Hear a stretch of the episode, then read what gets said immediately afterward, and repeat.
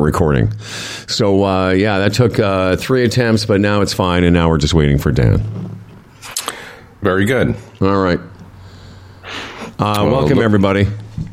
Hey, um, before I forget, the I saw an ad.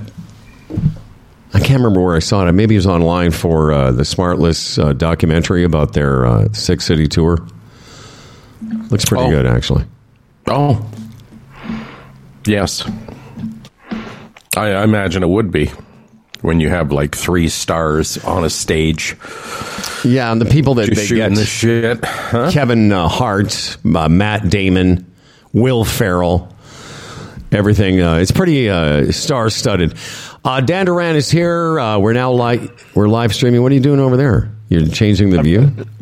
Yeah, because the window in the back there is blowing me out. All Hey, Howie, yeah, um, man.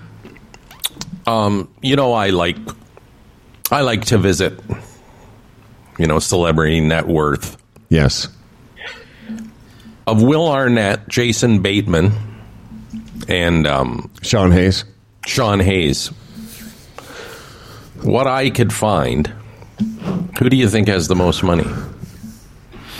And these things aren't accurate. It's just where I went. I'm and- necessarily and accurate. I, I've actually looked up one of those three. I'm, maybe two of them. Uh, I looked up Sean Hayes and Will Arnett, and I think they're both around 20 million. But I think of the three of them, it would be Jason Bateman. because when I the, my first sweep, it was Will Arnett. He was like 35 or something, and because he makes so much money with that freaking voice, eh, you don't even know it. Um, and Plus, then he the, comes from a well-off family, though, doesn't he? Too. Uh, yeah, I don't know if that counts. But anyway, I was just surprised because I thought of the three, it would be Bateman, Hayes, and then Arnett. I was just pleasantly surprised, I guess. So what are you saying that that Arnett has the highest? Yeah, the, the first one I looked at, and then it, it, and then I looked at another one, and it was talking about Jason Bateman and you know some of his recent stuff that might have pushed him up to the fifty million range. But I was uh, looking at uh, the, the first time. That, I, I think the reason, uh, the impetus was to uh, see how much Sean Hayes was worth, and it's Yes. around 20 million, which surprised me, just to a small degree, because I didn't realize how much money he would have made off Will and Grace. Because I, I mean, I mean, I was aware of the series, I just didn't realize he'd made so much money off that series. And still would be, I would imagine. I that's, guess. that's a huge uh, rerun show. And what are they making off uh, Smartless? Like Twenty million a year, I think. each? Split. No, Or split, split, three okay. ways, I think. But uh, anyway, um, the point being, I just, you know what I mean, Will and Grace, and then of course Jason Bateman with, you know, Ozark and the movies he made. I just thought Will would we would be a distant third, and I was I was surprised that he's not. Yeah, He makes you, a lot of you made an interesting. The Lego stuff's made. I was going to say that. There's a bunch of series that you and I would not be aware of. Uh, Batman. He's done a lot of animated series. Uh, Yeah. BoJack Horseman, where he just kind of flew under the radar. yeah. Uh, Dan Duran, I promise you this: if we ever get 20 million a year to split, we're going to take care of you, young man. Okay. Okay, All right. let's let's get the uh, Let's get. let's get the likes and you know Let's get 'em up. stars and hearts going. Then a that's brand new trailer. Can we not just get some money together to get Dan a new trailer? Come on, everybody. we should do a GoFundMe. Exactly. no, I've said this before. Go fund Dan. Yeah. Pictures of the current trailer and people go, "Oh yeah, man. Yeah, Yeah, that's we better we better we better contribute." And could, we could do that sort of thing, like we get the Sarah McLachlan music, like where it's Dan Duran looking forlorn on the outside of his dilapidated hobo trailer, and then you know, and we then the voiceover would be something like, mm-hmm. "This man, this man can't be living in this hobo trailer for one more summer." Yeah. Always always with a glass of tequila in his hand. you That's can see the bo- you can see the bottle in the background. Almost empty. yeah, No, I mean, I, I think we tried. Didn't we try to get Dan a Go Fund Dan something or other? Dan, what was it for? Um, I don't remember. Was it uh, something to do with uh, something to do with Clifford? Like Oh, that's right. cemetery plot or something like that. Yes. Yeah, I'm Sarah McLachlan. Do you see this hobo trailer? This is Dan Duran's summertime home. That's right, Dan Duran from the movies. Won't you help? Just five dollars a month will help Go Fund Dan and a brand new trailer. I actually thought because I said to Dan the other day we were talking. I said, "Is this going to be your last summer at the trailer?" He says, "I'm not sure." I said, "Well, why don't you wait till Fredman vacates and then just zip in next door?" Like that's like the the super trailer. Yeah. I think I Right. could afford Fred's trailer. Yeah, there's quite a yeah. Yeah. Listen, when it comes, if I ever saw that trailer, and sometimes I think about it, I'm doing no one any favors. All right, I'm getting as much as I can. Well, Exactly. That's a that's a huge surprise. It's not like oh they want, they want it. Let's take a little bit of money off for them. No, that's Yeah, not no, I happening. Wouldn't Not. expect that from you. Fred. Well, that's I don't see. I. I disagree. Even though I made a joke that you know who would have expected that. I think if one of your friends, if it were me or Dan or one of your kids, I think you'd say, "Hey guys, let me give you a little bit of a break." But if it was some stranger for five dollars a month, you can fund the Get Dan Duran out of the Hobo Trailer Fund. Yeah. Hey, if you're contributing to some sort of religious person's uh, oil of the month Right. or something, then yeah, maybe you should just transfer it over. to Transfer. me. I mean, it makes as much sense. All right, let's get Dan Duran to uh, begin this program officially. This episode of Humble and Fred is being broadcast to the world from the well equipped Humble and Fred studios in Toronto, from our Brampton subterranean facility, and from Lisa's dining room table in Peterborough. And is brought to you by Bodog, the Retirement Sherpa, the Chambers Plan, Aaron Ventures, EVNet.ca, and GoDaddy. And now here are two men who are ready to complain about the weather being too hot yesterday. I mean, 26 is above their comfort zone, so they stood outside and shook their fists at Gord, yelling to the sky, What kind of hell is this? With unintentional sunburns, it's Humble and Fred. Uh, thank you, Dan. I, I wanted to make the following observation. Yeah. I was in the sort of core because I live in the city, but I was in the core the last two days, core. including last night. I was way down there on Queen Street having dinner with uh, daughter number one. And just driving, so I basically drive completely all on Queen Street East from my house. And the entire time, the city, and I know you, you will ex- have experienced this, Dan, but maybe not Freddie. The city just comes alive. All it takes is a couple of warm days, and just everything looks different in the city Patios open up and everything. patios, people, the way people are dressed. You know, there were some people, uh, you know, uh, human beings wearing some nice uh, outfits. You know, like halter halter tops. there were some summer dresses out yesterday, and all of a sudden you're seeing women's legs again. And and I said to Charlie, I said it was funny because it's about a 15 minute drive from me. And I said you can just see people's whole demeanor has dropped. Like they're, you know, for, for four months here in Canada, we're all like these little mini cocoons. You know. But with the whole trans movement, how do you know who's actually a woman and who's actually a man nowadays, Howard? But with some of them, what, it, what does it matter, Freddie? what does it matter? With this whole trans movement, you know, it's very concerning. no, it's very, very concerning. Mm-hmm. I'll tell you what, whatever I saw last night, they had some nice legs. Yes. Very nice.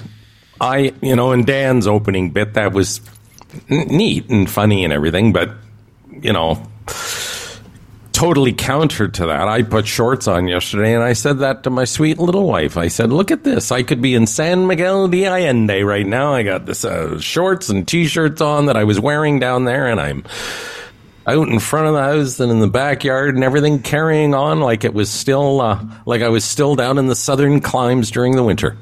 It's been a very easy transition back to this. Speaking of transitioning, yeah, next week's going to be a bit of a kick in the face, though. The last, the next couple of weeks are just going to be more typical April weather.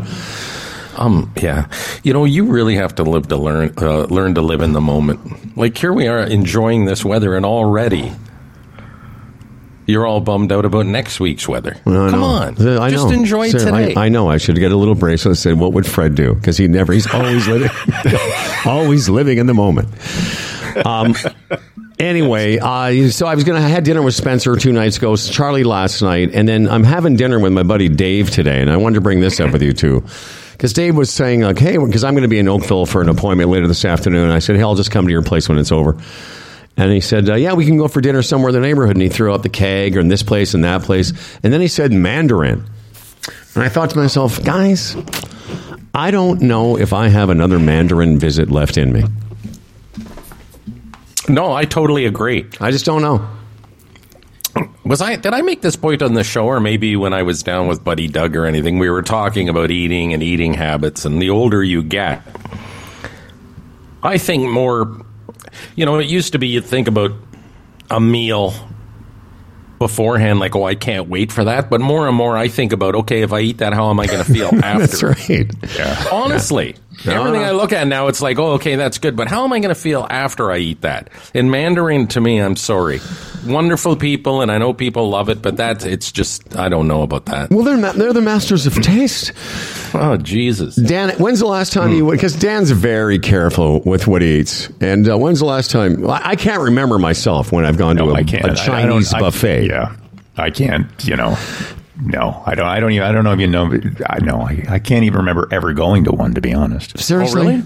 Yeah. Yeah. I yeah. I couldn't tell you anything. I used to love what's inside. Freddie and I would go there, and I've gone with Freddie and I've gone with Dave. Where you just, well, I remember doing these lunches we used to have, you and I, Dave and I, whatever, and I would have so much food at lunch that I would barely make it home. I'd be in like a food coma. Well, that's one of my CFNY memories because the original Mandarin, um, like in the Brampton area, was right there on Queen Street, almost at Kennedy. Oh yeah, And often we used to go, you know, before we moved down to Yonge and Dundas, often, you know, if I hung around or whatever, and then people were going out for lunch, or often we would just charge into Mandarin. It was like six ninety nine, all you can eat. And I remember going with Darren and Phil and all those guys and just gorging out. But again, you were of an age where it was like, That's right. You could have three or four plates and then walk out and not think about it. now. and because so when Dave threw out Mandarin, I didn't really say anything. I said, "Yeah, well, we'll figure it out when I get there." And then I've been thinking about it this morning. I thought, what should I say? Like, like there are a couple things in Mandarin that I absolutely could could gorge myself on. One, because you know I love wonton soup, and you know my my Mandarin hack was always to go get the. Uh, ice to get the soup, the ice cream bowls, which were bigger than the small soup bowls they had, and then I would take it back to the wonton station, and I would filter out all the the, the juice and just eat a ton of wontons. And the other thing they had there was chicken wings. I used to love. Well, the naked chicken wings, that's what I love it. Any Chinese buffet, I go for the naked chicken wings. Uh, I like those too.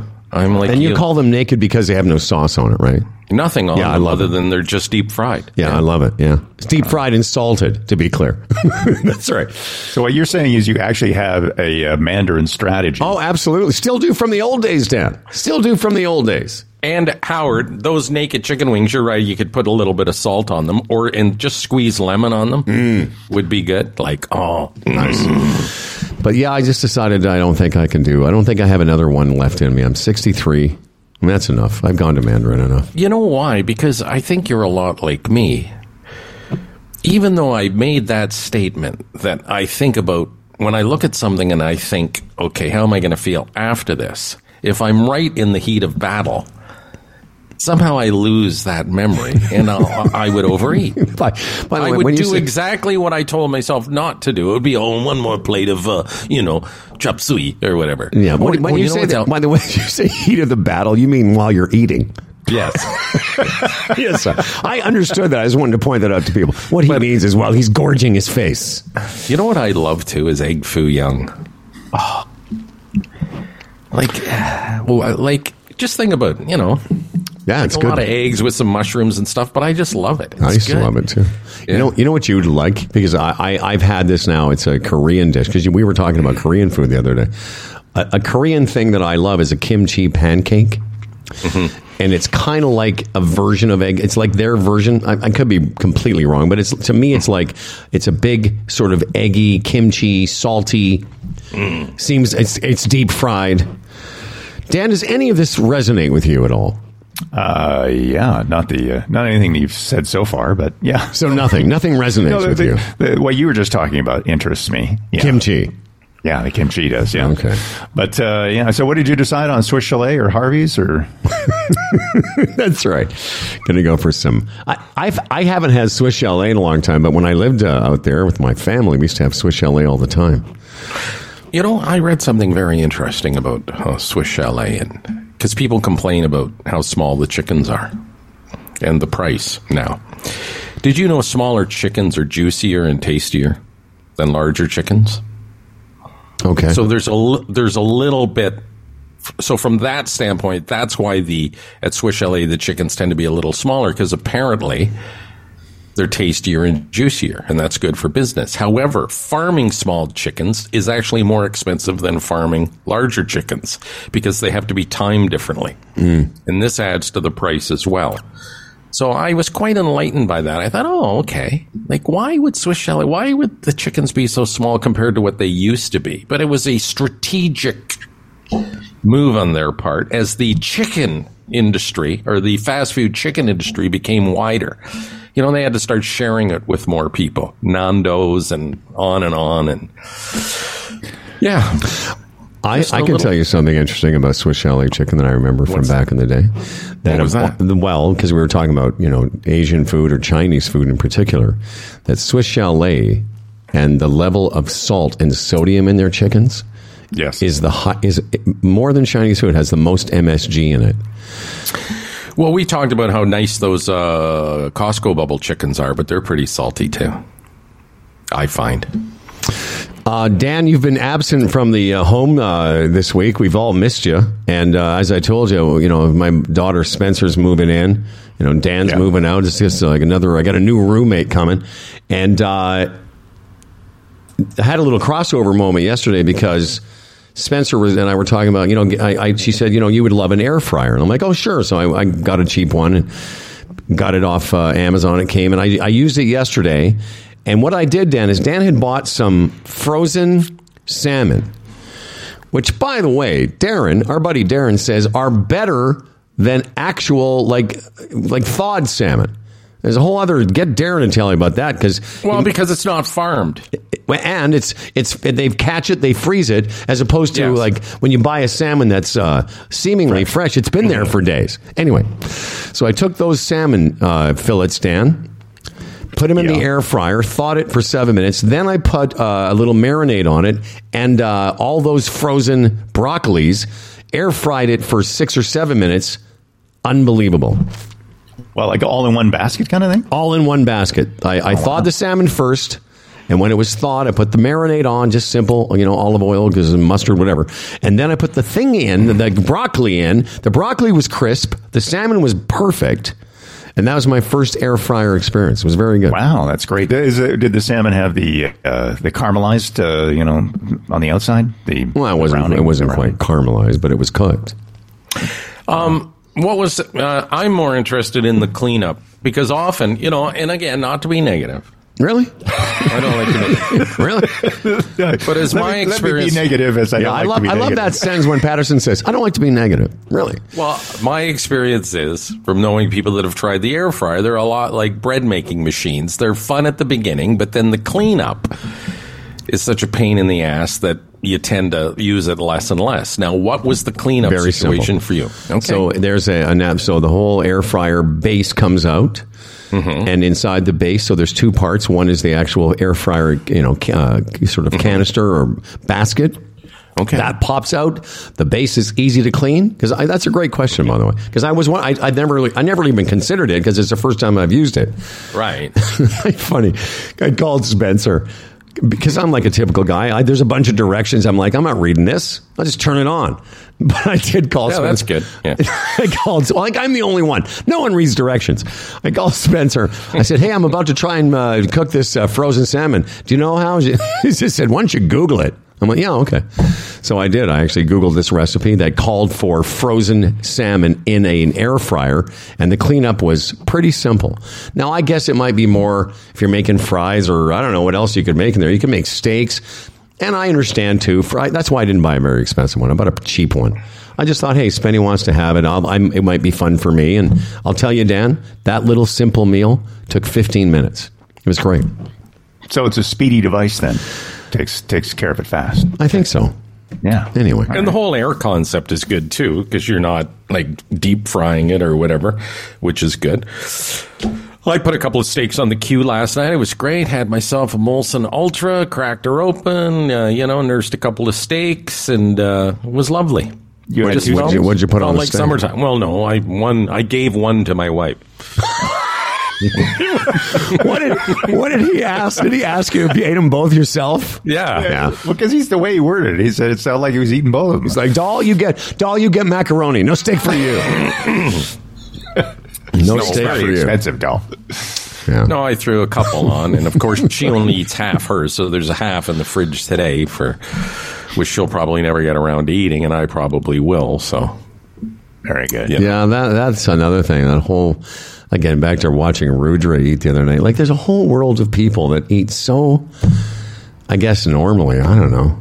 Like Differently. You know, yeah, I've different eaten- tastes for different folks. you know, I was eating a couple meals with and with Doll and Buddy Doug and Fred and I, and it's like like all I, I you and I for sure eat faster than everybody, but oh yeah, as soon as the food comes down, we just get after it.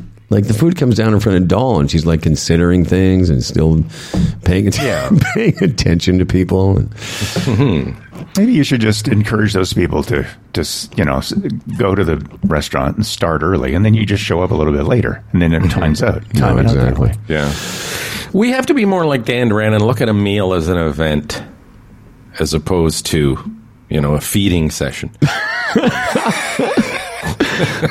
That's right. That's right. We- Dan goes out for dinner. We go. We go out for a feed.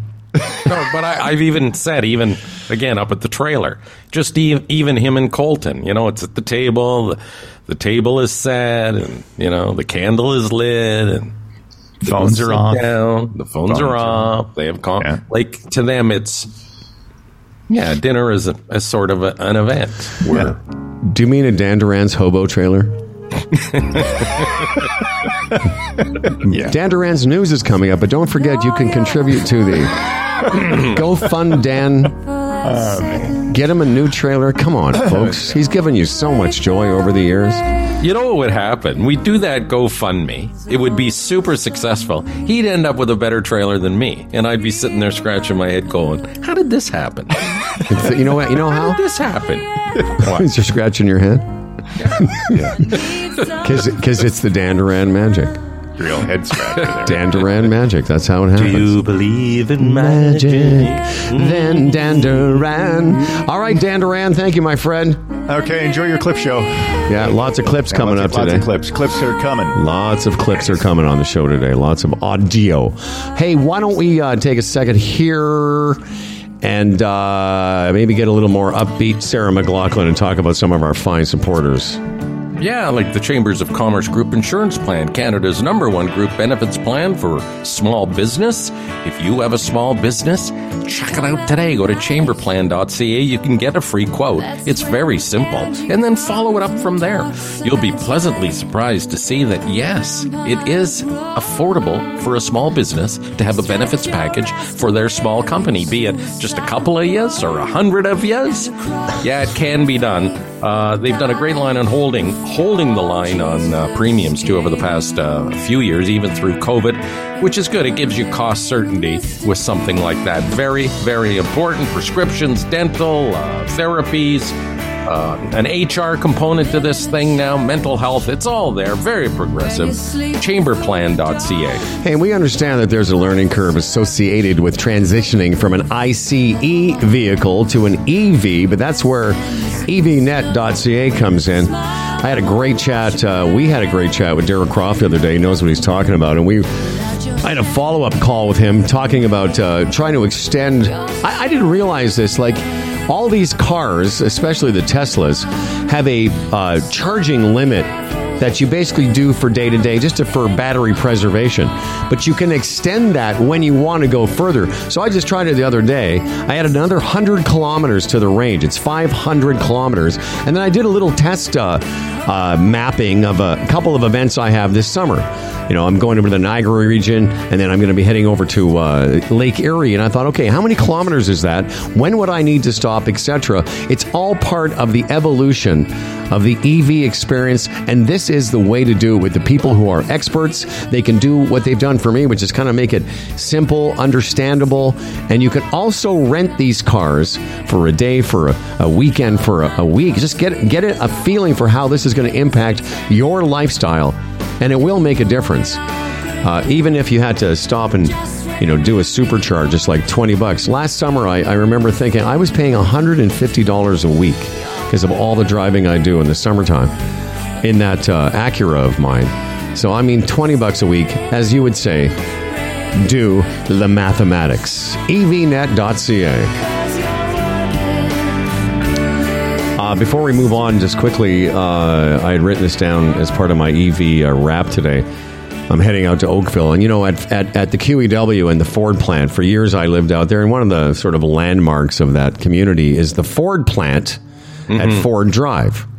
Now, I used to live right off Ford Drive. So I read something the other day that uh, Ford is going to put $1.8 billion into that plant. And then uh, by 2025 to start transitioning to electric. And by 2020, 20, 2025, 2025, that will be one of the highest volume electric vehicle plants in the world. Wow. So uh, you know, there's a lot of people that are, are objecting to uh, electric vehicles, but you know, it's it's coming, and they're solving all the problems. Yeah, I know. It's uh, again how mixed up the United States is. You know, uh, Biden, President Biden, just released some plan that you know is going to put an end actually to internal combustion cars by 2040 or 2045 or something, and you know all. Hell has broken loose. Shit has hit the fan. You can't do that from the usual suspects. The same mm-hmm. people that are always talking about energy independence in the United States, but their idea of energy independence is, you know, producing their own oil, which in itself, for the current times, yeah, I guess makes sense to have that energy independence. But ultimately, I mean, let's be serious. Energy independence will come will come from using less oil, not producing more. You know what I'm saying? Yeah, I mean, I, I can't hear. I have trouble hearing what you just said without being so cynical now about anybody in U.S. politics, Canadian, I'm sure to a lesser degree, but it's all their own agenda. You know, they don't. They're not really doing it for the greater good. They're doing it for their own good. Well, this is it, Howard. It's like climate change. It's like when I hear people denounce climate change, you know, and, uh, you know, totally flat out reject it. It's like, to what point? It's just, it's just, again, it's back to that teamwork thing. It's like, well, my team, uh, the team that I want to be on, they say, uh, you know, climate change, uh, that's, it's bullshit. So it's bullshit. Like, it's just bizarre. And, and the whole oil thing as well. It's just become one of your talking points for your team that, you know, electric cars are bad or we don't need them and it's all about the oil and okay, great. Yeah, and, and I don't know what the end game is there, uh, fella, but Well, it goes back to what uh, I just said too. If- So you're right. It, it's it's uh, it's whatever your team says. You you go with the policy of the party you're part of. But again, drilling down to you know this.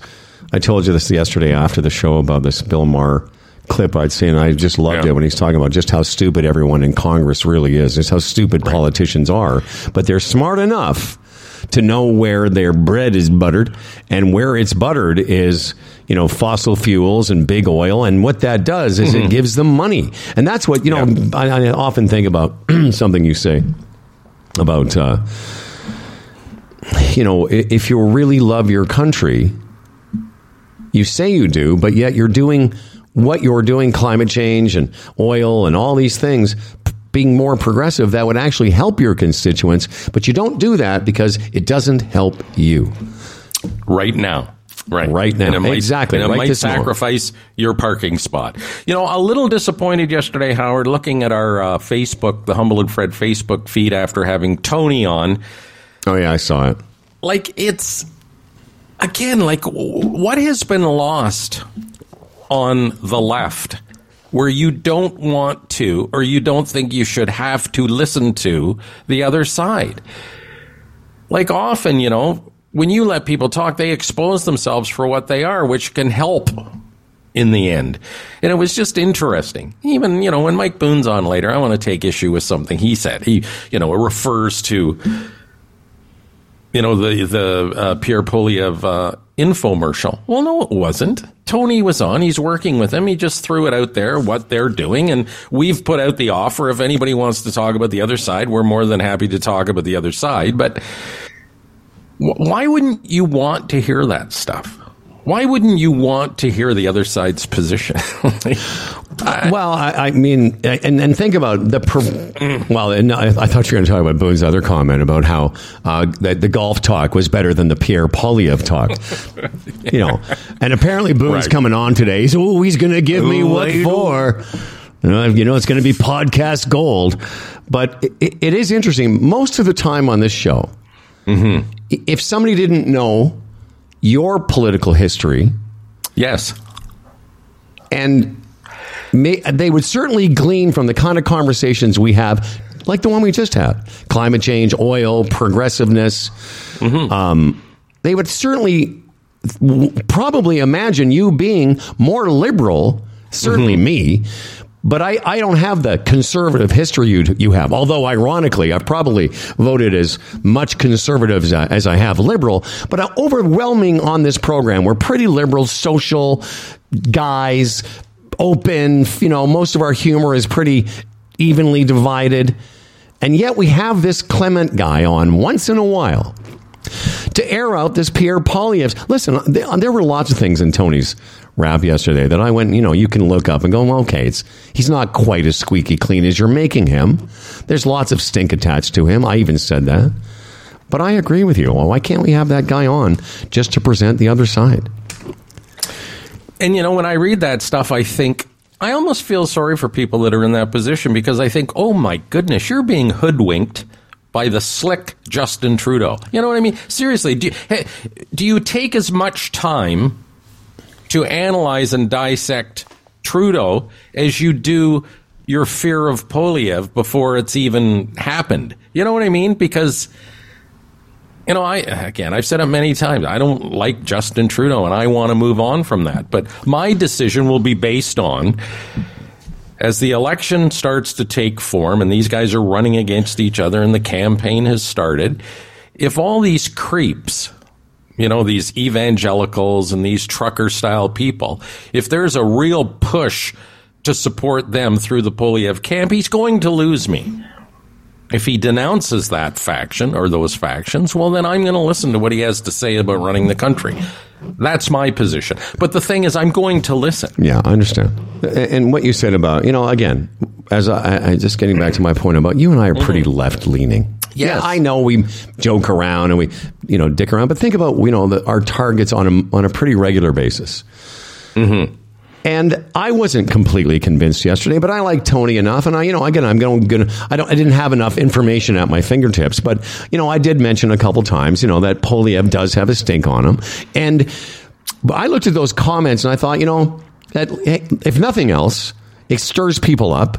But the point mm-hmm. I wanted to make is this just because propaganda is coming like the people on the left hear what they want to hear the way the people on the right do. And just mm-hmm. because you think you're on the side of good over evil, it doesn't mean that there's not propaganda on the side of good as well. Like, and, and what you just said is so uh, apt, I believe. Just because you support you know, Trudeau and you don't think that the CBC should be defunded, and that's all great, but don't think you're not being fed information tailored for your desires. Mm-hmm. because we are. We all are. But but some another responsibility we have when you say Poilievre has stink on him, yes, he does. But maybe he doesn't deserve it all either because of what you say propaganda and you know social media and the way things these things work nowadays that you really have to be beware of what you're reading and what you're seeing because you don't know where it's coming from and why it's coming from there so yeah he's got some stink on him but again, it's my responsibility, yours, everyone's to actually, as you say, drill down or whatever the term was. Um, Well, we're going to say this is going to be a great segue to some Yeah. f- first some clips, and we've got about six minutes, so we're gonna we should get to these first ones. But I just want to say again, I, I'm not. I know you know it's a good point, but I, I think there's a real disconnect where.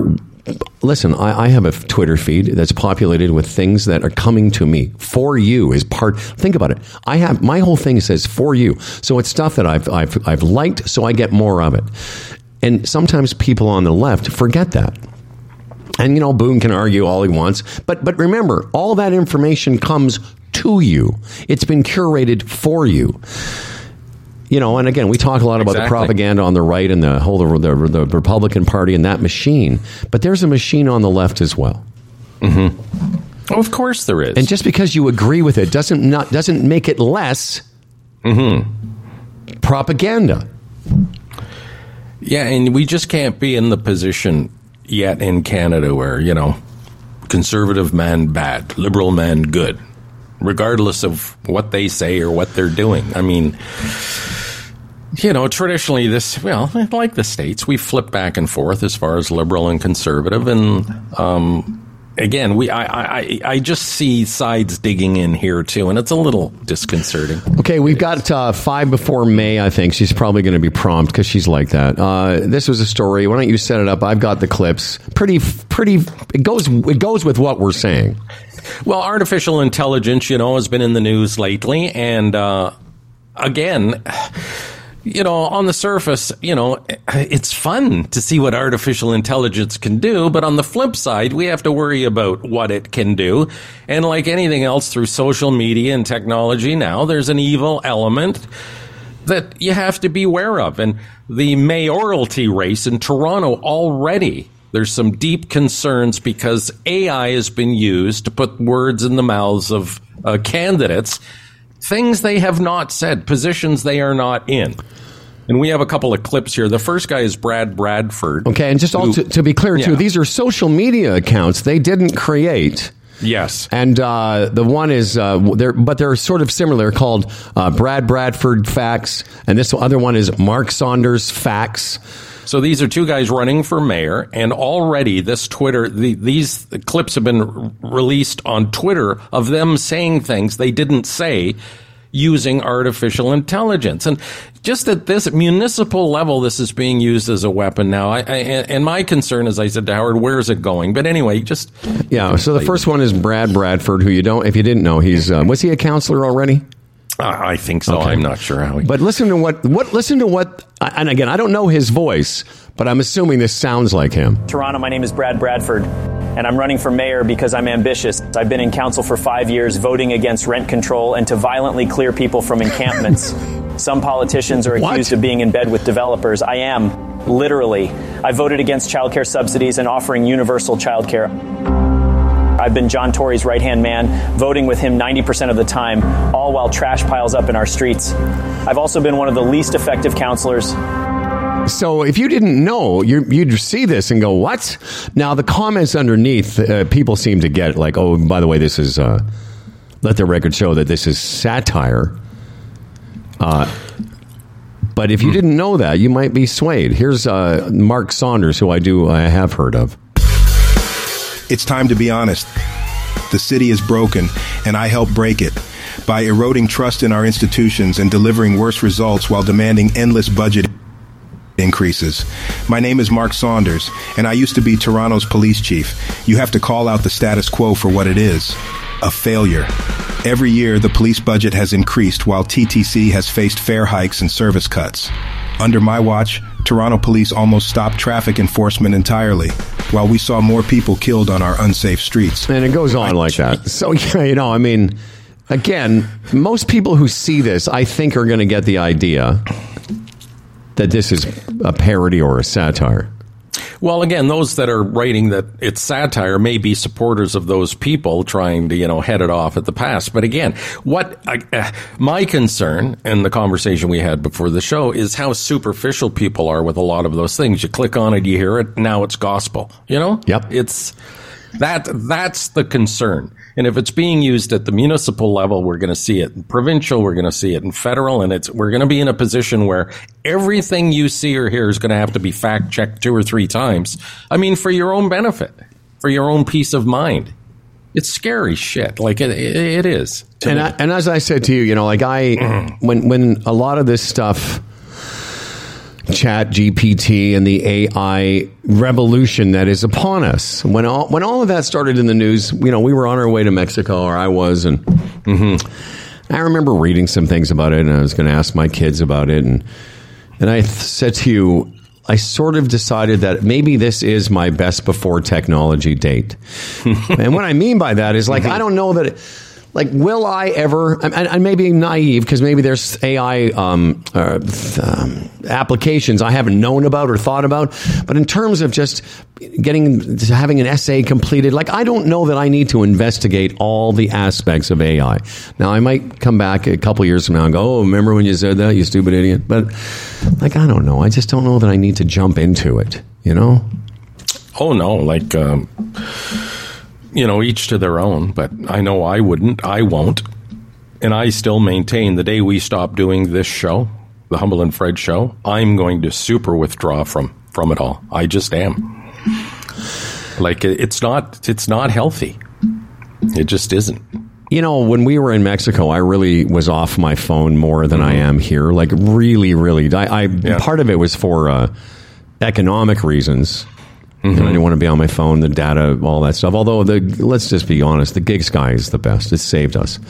But I just Yes. wasn't on my. I was off my phone most of the time, and it does put you in a different frame of mind. I'm on my phone quite a lot, just even researching stuff for the show. Research, you know, but I mean reading things. I'm just, I'm just on it. Yes. And often, you know, while you're researching for the show, there's so much information, and so much of it nowadays is negative for the reasons we just displayed. Evildoers. Um, it just puts you in the wrong place. Like it's, you know what I mean? Like you could be sitting there just cruising along with your day and then pick up your phone and read something, then all of a sudden you're aggravated. It's like, well, how much of that can you take?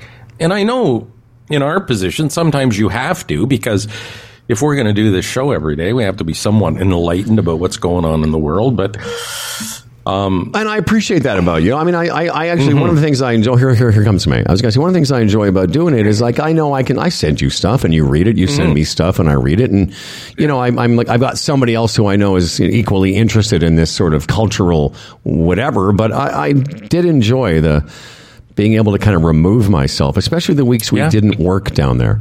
All right, let's uh, let you know. Let's just. If you want to talk about a palate cleanser, let's uh, welcome to our program someone that. Well, I don't know. Do we? Should we just like run what we said the other day? Is it obvious that we both admire this person and uh, respect it and, and adore her and love her? I'm not sure. She, are you going to turn your uh, camera on, Maie Pauts? Weird. You know, I'm on my phone because for some reason I had an issue with connections here. Oh, uh, okay, well, that's all Like, right, on my man. computer, I wasn't getting any connection with you guys. I don't know why. Very weird. So, um, my camera, and I'm not looking on my phone, and I can't figure the thing out. Here we are. Hold on. Da, da, da, just- Gosh. It, it's, it sucks being bad at technology things. You Oh, think there all- you are. Here I am. Hi, sweet Maie. Hello, darlings. Oh my God. Um, well, obviously, we're we wanted to have you on because it's been too long, and you heard our. I don't know. You know, did you think that why are Humble and Fred talking about me so much? Are they that desperate for content? No. no, we are not. You are, you know, you guys, both of you have always been so kind to me. We've known each other for decades, and um, I can't appreciate, I can't tell you how much I appreciate the kindness you guys always show me. And I love you guys right back. And I just, um, I, I, very grateful that you have reached out to me to share this good news because I am very humbled by it, so to speak. I was blown away when I was told that I was getting this award. And I'm even more blown away by the amount of people that are, you know, talking about it and congratulating me. But you two in particular always have been kind and always have, have treated me well. So thank you, thank you, thank you. Well, you know, you are one of the good ones. And I think, you know, an award like that, you know, it's a funny business. It's very competitive. And sometimes when people get certain recognitions, it's like, oh, really? They really deserve that. I think right. univer- it's true. Universally, I think everyone is thrilled for you because you're Maie Pauts and the person that you are and the person you have been over the 40, 40 years I've known you now. We've, we've been friends. Uh, yeah, well deserved. Thank you. Although I must admit, um, I was even shocked when they called to tell me I was getting it. I am in company with some of the most amazing women in this industry. And it's not to, you know, my daughter says, What, do you still have imposter syndrome or what's the deal? And I said, But I said, I don't think um, there's a lot of us who just we we look at this, we get up, we go to work, we go to work. I don't think about awards or anything like that. Um, I love love my job, so to be getting any kind of award associated with it is just such a, a added privilege to the life I already have. Now, just I'm, i was just looking it up really quickly, Maie, because I wanted to talk about something. What the name of the award once again? The Rosalie. Yeah, Rosalie Trombley is Right. who it's named. after. Uh, She was the music director at CKLW, a, a trailblazer, etc. But Yeah. what, part of the conversation, I'm not sure how much you listened to, but the other day when we were talking about you and our admiration for you, and I totally agree with what Fred said. You know, sometimes people get things and you're like, what? How come them?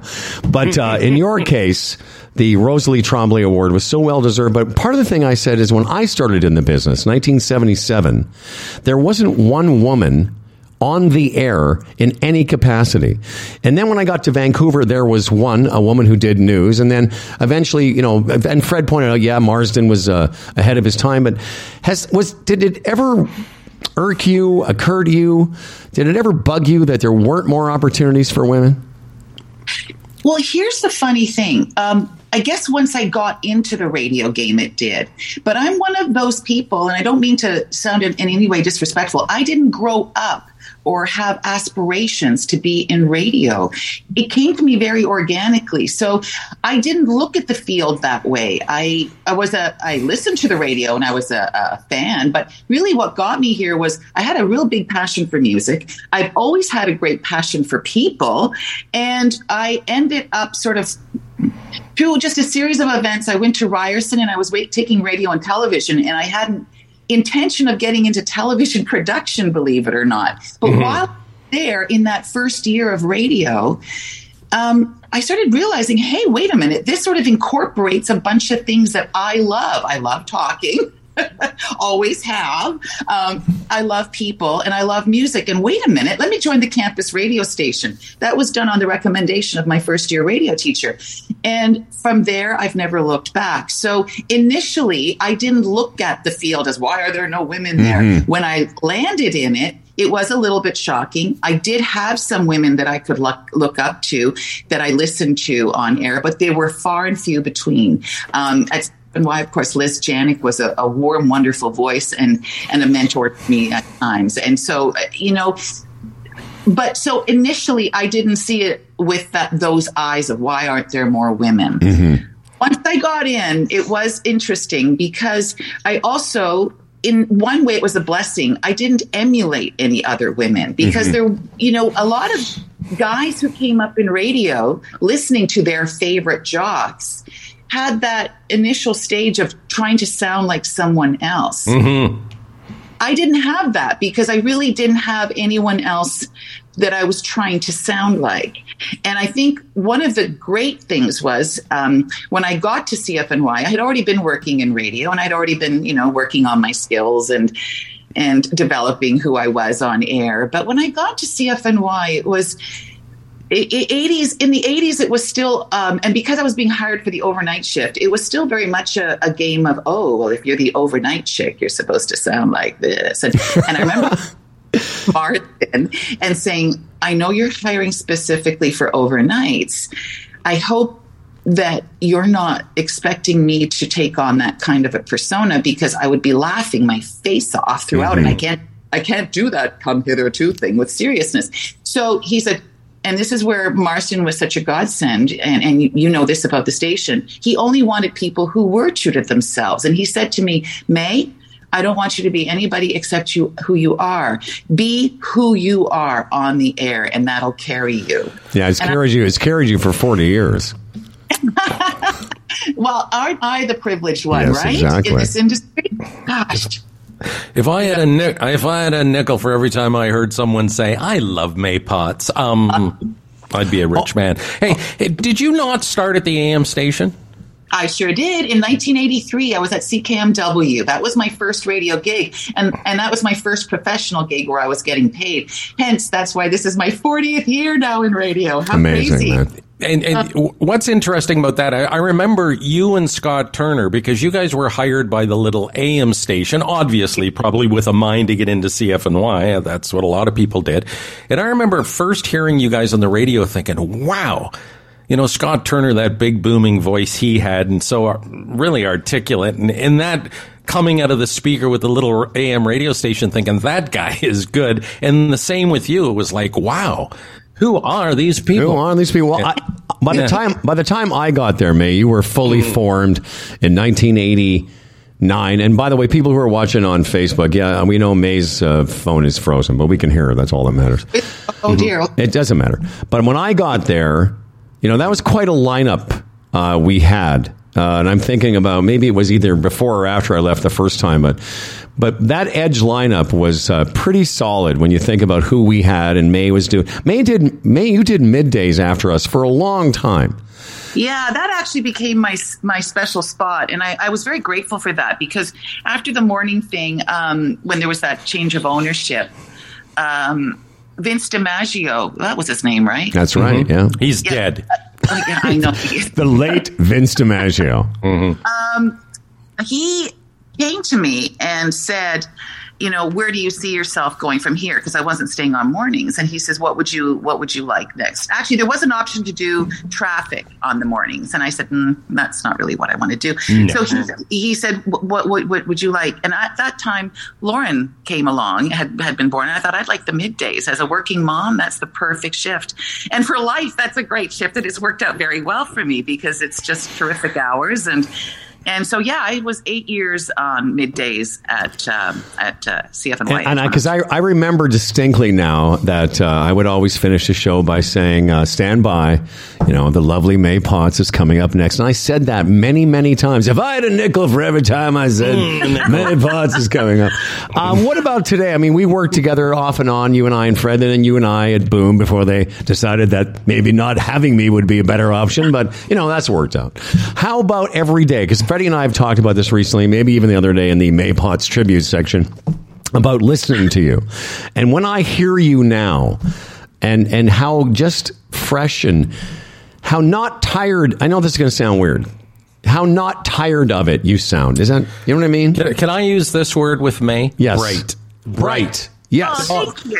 Delise, again, Delise and I last week driving out to her mother's, and I we had Boom on, and you start talking. That's just what I think. Bright, brightness. And you know what I'm saying, ah. Freddie? Like, like Maie doesn't sound mm. tired of it all. You don't sound like you know. Mm-hmm. it- I know you've been doing this for 40 years, but somebody who didn't know that would listen to you and think you were, you know, someone brand new and enjoying the business. Is is that Yes. still part? Do you still love it? I love it so much. Good. It was. I ran into um, Scott Turner recently when we were doing the CFNY documentary stuff, and he says to me, he goes, "Maie, do you like what? What about thoughts of retirement? Like what are you know what? What are you?" I go, "Hell no." I still love what I do. It's it's still new in so many ways, and I got to tell you, I am so lucky because I have had such a long time in the market that when I come into work, people phone and I'm talking to longtime listeners. Every day I hear from people saying, "Oh yeah, I listened to you back and whatever," mm-hmm. and I'm also talking now to kids whose parents listen to me Yeah. and they're calling in, they're requesting Echo and the Bunnymen Lips Like Sugar or whatever, like the fireworks just yesterday by the Tragically Hip to send it out to their folks, you know? And so there's a, there's always um, a feeling of connection and newness with this gig that I just love. If I didn't love it, I would be looking at maybe doing something else. I mean, I, obviously we can, but I don't want to. I love my job. And you, you know, another reason I feel good for you, number one, is because, you, you know, you love your job. You just explained that. But you have landed, you are at a monster radio station, mm-hmm. and I mm-hmm. really think you deserve that. Like that station is kicking ass in Toronto. It really is.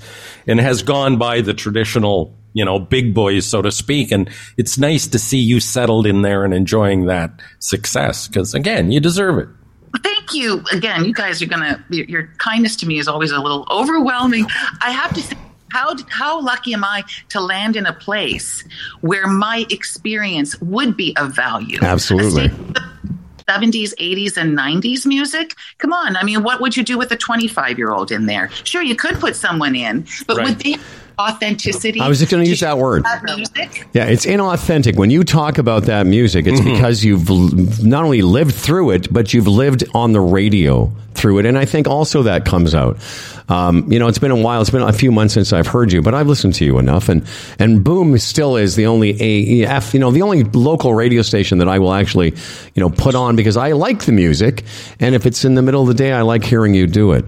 Um, Maie, the reason we're so nice to you is because the rest of the time, time we're just such evil pricks mm-hmm. that we mm-hmm. need, we, no. we need it as a palate cleanser to the nasty things we normally talk about.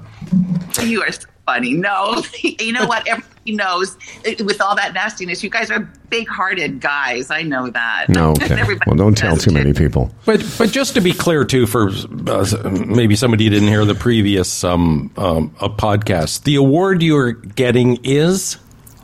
What's it called again? The Rosalie Trombley Award. I asked her. The no, okay, the Rosalie Tremblay. No, I want to be clear. Oh, and right. what does yeah. and it recognizes what? Well, women who are uh, trailblazers in the industry. Right. So the, you know, I'm in great company with folks mm-hmm. like you know Liz Janik, who I mentioned yeah. earlier but also like Denise Donlon, um, Erin Davis, know, Erin Davis, uh, Maureen right. Bulley, but also many women whose names you may not recognize because they've worked behind the scenes in the industry.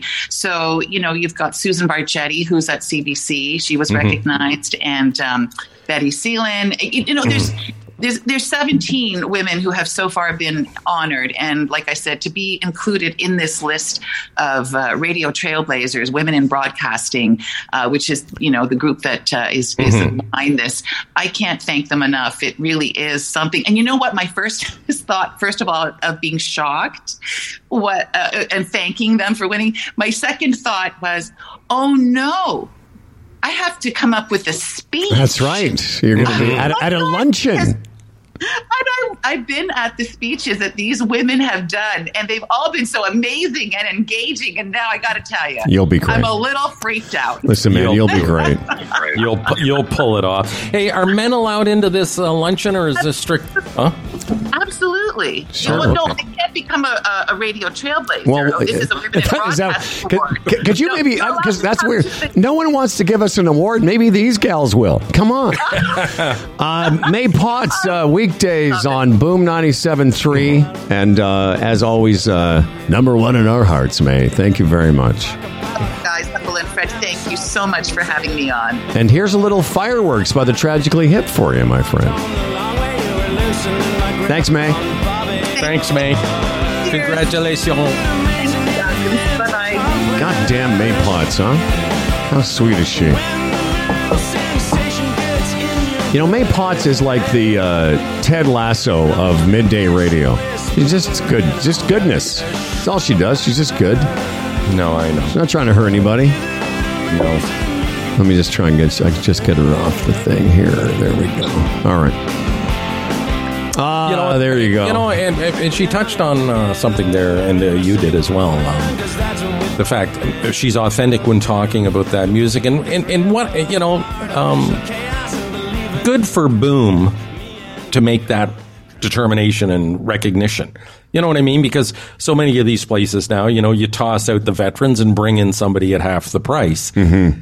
Obviously, they have a mind to the product, which is fantastic. Because again, she's so authentic with the music she plays in the middle of the day. I agree with you they, because look at the lineup. You know, forget the fact that they said, "Hey, in order for this station to be successful, we need to get rid of Howard." But what they do is they've got three legacy.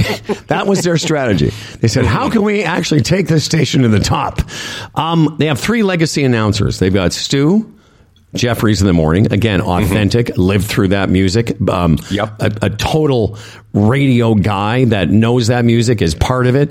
And then the afternoon dude, KJ, after Maie, he is also one of those announcers. It just sounds, you know, I'll say this, congruent with the format.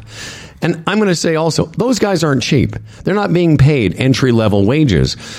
Um, you know, so uh, again, good on them for recognizing that's it makes this product better by having people that are part of the product that they're, you know, selling.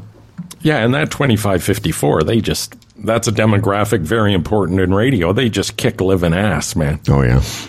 And I agree And with you, that's what it's all about. You know, we've been in the market, you and I, for so long, and CHUM FM and CHFI were always a perennial, like so far ahead of the rest of us.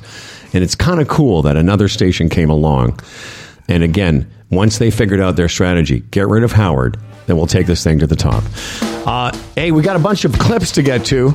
And we have a bunch of uh, content left, so don't go away. Uh, but first, the Fred Man's got some good news. Uh, the retirement Sherpa, Tim Niblett, a portfolio manager, Raymond James, a member of the Canadian Investors Protection Fund. Uh, Tim was on yesterday. Maybe you heard that uh, segment about planning, you know, having a plan, uh, you know, what. What you need to think about going forward. Get everything, get your ducks in a row, as they say. Uh, because listen, it's a complex situation, but when you have someone like Tim, it becomes simplified because he'll just show you the way, what you have to do, the sacrifices you might have to make to make sure that you have a decent retirement. He's the Retirement Sherpa. He's Tim Niblett, retirementsherpa.ca. If you've been sitting around wondering, you know, I've got this great idea, how can I bring it to life? Bring it to life with GoDaddy. No credit cards required. I've mentioned that a few times. They've been helping uh, entrepreneurs and small business people. Over 25 years, servicing over 20 million customers around the planet. What that says to me, and what it should say to you, is that they know what they're doing. Uh, GoDaddy is where people come to get a domain, create a website, and everything else you need to get your business online. No credit cards required today. You can start it for free, and what you also get is free and friendly 24 and 7 phone support. If you're finally ready to launch your product, today's the day to do it with GoDaddy.ca. That's GoDaddy.ca.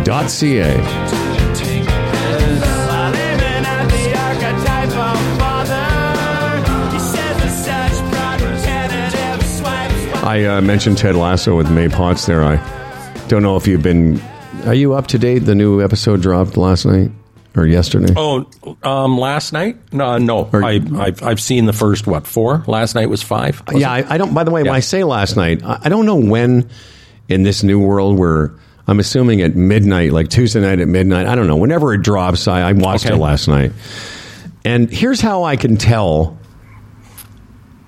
that I love the series. And I don't know if you do this. I wanted to just before we get to our clips section, but um, I know when something really has me engaged because several times during the time I'm watching it, I pa- I just hit the pause button because I want to know how much time is left because I don't want it to be over.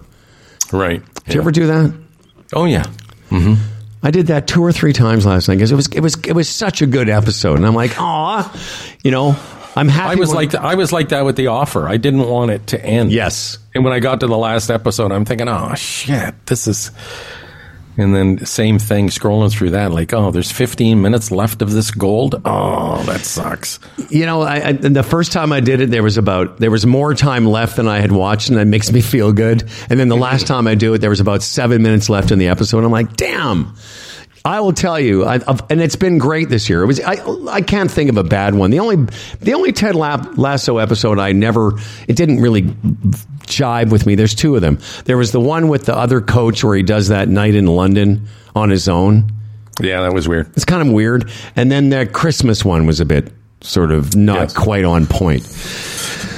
Uh, okay, where do we want to I, start? I, I- and again, I'm not going to say it, but I have a feeling I know where it's going. Teddy Lasso. I have a feeling where I well, Okay. What? Because we, I think we talked about this on the air last week, where we think we think that They're not going to win the championship. no, we that, and and I can tell you they they won't after last night. That's not in the cards, and we we called this last week. So what do you think? I think they're going to finally beat West Ham, though. Oh yeah. Oh no. I think ultimately he's going home. Yes. I could just Yeah. In episode four, just that conversation with his wife. I'm thinking. Um, I think he's going to. Uh, yeah, I think he's going to leave of his own accord. I don't think he's going to be fired. Oh no. I, yeah. I think he's. I think he's going home with his wife and kid. but I think he's. Uh, I think I. I just hope actually, I, he and, and Nate will be reconciled, but he will beat that team. They'll because what's her face, uh, Rebecca, the the owner. She's got to win over Rupert for me. Yeah. Right. She's an interesting woman. Isn't she? Oh she? yeah. You can't help but have dirty thoughts. Oh my God. No. I she was she I you know I'm going to tell you I'm not much into blondes, but she is so weird. Not I'm going to say that's the wrong word. Strangely attractive. Just Yes. huge woman, but just beautiful. There's a couple close-ups of her last night. She's just stunning. Yes. How old is she? I have no idea. I Would she be in her Howard. 40s? I haven't done that research. Come I- on and do some. Research. I haven't even checked her net worth yet. Well, come. What is it? What? Come on, dude. okay. Um. All right. Before we uh, have the big uh, Boon showdown here, um, there's just a couple things I don't want to get. Like, I've got so many clips of Trump. I'm just bored of that. I could give a shit. You know, I'm just him. You know, the the thing I took away was the fucking look on Tucker Carlson's face when we all know that he's tweeted to people that he despises the guy. When I see stuff on social media, people retweet him, and people I even know retweet uh, Tucker Carlson. It's like, like how pathetic. Again, you're more pathetic than Tucker Carlson is. He's a spineless little jellyfish excuse for a little man. And he's he's your go-to guy for information or or opinion or I, I don't do. Do I know anyone that you know that retweets Tucker fucking Carlson? oh yeah yeah yeah Oh, okay. Uh, the the only guy thing. that owns the guy that owns the um, oh, you're kidding me. the junkyard yeah Oh, you're fucking kidding me. Uh, the one thing I will say that's been debunked already, like, you know, Trump's there. And again, it's so pathetic knowing that Tucker Carlson, on record, talking about how much he despises Trump, is just looking at him like, yes, Mr. President. So Trump told this story. I won't play the clip, but he tells a story about how when he was being indicted, people were crying.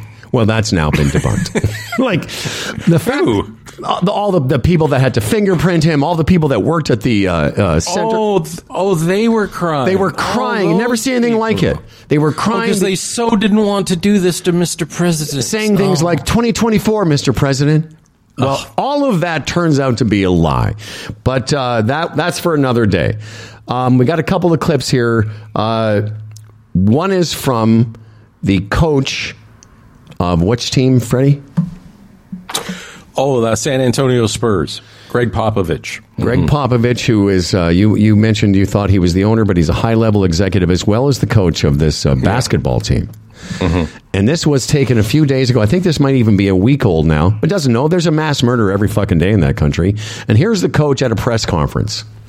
I couldn't believe it, so I wrote this thing down. The, this Senator Marsha Blackburn, her, her comment after was after the massacre. My office is in contact with federal, state, and local officials, and we stand ready to assist. In what? They're dead. What are you going to assist with? Cleaning up their brains off the wall? wiping the blood off the schoolroom floor. What are you going to assist with? And then, and then, there's Governor Lee. I, I, you know, I'm sorry to go on and on, but Bill Lee. I'm closely monitoring the tragic situation. Please join us in prayer. What are you monitoring? They're dead. Children. They're dead. Amendment to freedom. You know, it's just it's a myth. It's a joke. It's it's just a game they play. I mean, that's freedom. Is it freedom for kids to go to school? and try to socialize and try to learn and be scared to death that they might die that day. But Ted Cruz will fix them because he's going to double the number of cops in the schools. That's what he wants to do. Well, that'll create a great environment. Is that freedom? Or is it freedom to have a congressman who can make a postcard with all his family holding rifles, including an AR 15 or whatever? Is that cool? Is that like street cred for a Republican? That's freedom? That's more important than protecting the kids? I don't get it. You know, the greed of the gun lobbies and the manufacturers is obvious. We all know that. Money talks. But the cowardice and the selfishness of the legislators who are so scared to death of being primaried and losing their job, losing their power, losing their salary, you'd like to get each one of them in a room, just one by one, and say, what's more important to you? If you could vote for some good gun safety laws that most of the public agrees to, would you do that if it saved one kid? Or is your job and your money so important to you that you would say, screw the kid? Pretty powerful stuff, huh? From an, Mm-hmm. and as you say, from a guy, I'm, I'm, I was hoping you're okay with us playing the whole thing because it's pretty powerful. Mm-hmm. He's the coach of a basketball team in Texas. And he gets, and again, he gets trashed by the usual suspects all the time. What does he know? Oh yeah, it's so simple for Popovich, you know. No, he he. Well, I think he nails it. Well, it kind of sums up a lot of stuff we've been talking about recently and forever, uh, which is that if you have a job that pays $187,000 a year, how do you get to 20 or 40 or 50 million in five or six years? Well, you take money. Ag- Again, their system is so much different than ours. You can actually take money from a lobbyist and keep it. Like, that's where the system is broken. I know I get into a whole discussion about term limits again, but but that's uh, so that's that clip.